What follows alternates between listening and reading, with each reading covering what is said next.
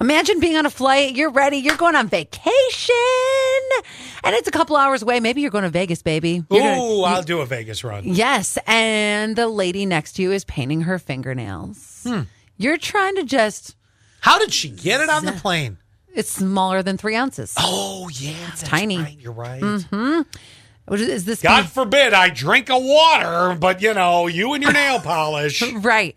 And you're trying to, Scott's got his Dramamine in his, his system. He's enjoying a beer. He's trying to like get to Vegas calmly in his head. Yes. Would it This tick you? plane will not crash. This plane will not crash. will this We're tick? not crashing. It's turbulence. would it tick you off if somebody painted their fingernails right next to you? For me, no, because uh, I love the smell of nail polish. Will you do? Is it Oh, like do I- gasoline?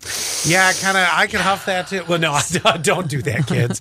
Um, I don't. You know. Yeah, gas. A, a little bit of it I like. You know, Mm-hmm. but you know why is it I like gas when it's pumping into the car, but when I overspill filling the lawnmower or the leaf blower, I hate the smell of that gas. Probably because it's money going down the drain. But Too much of, yeah, too much of a good thing though, too. you know, but um, I personally would not hate the nail polish.